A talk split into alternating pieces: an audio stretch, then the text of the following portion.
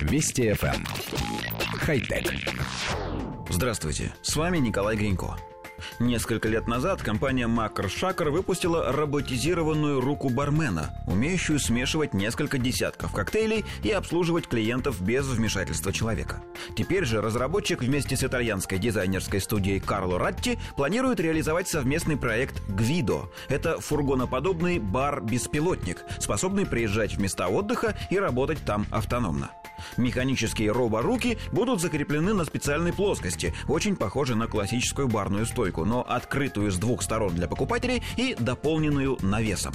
Роботы-бармены будут перемешивать, взбалтывать, а затем разливать больше шести десятков видов коктейлей. Людям же потребуется лишь вовремя пополнять запасы ингредиентов.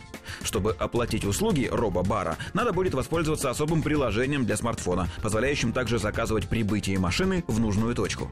В ближайший курортный сезон робо-бары уже начнут тестировать в реальных условиях коллектив редакции нашей программы буквально на днях рассказывал о том, как японскому робо-отелю пришлось избавиться от роботов, поскольку они не справлялись со своими обязанностями. Однако, как мы видим, дела идут плохо не у всех, и механическая рука в качестве бармена завоевывает рынок. Несомненно, у такого передвижного бара есть множество плюсов. Робот наверняка не будет подавать разбавленные напитки, а дозировку соблюдать неукоснительно. Однако у людей, работающих за барной стойкой, есть еще одна функция. Хороший бармен – это еще и собеседник.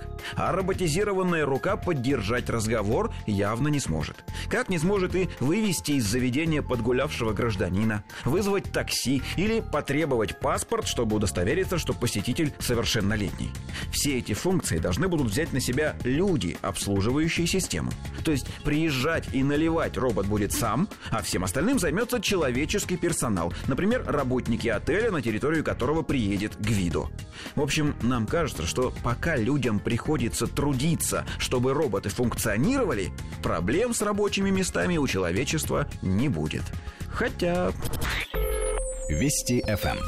Хай-тек.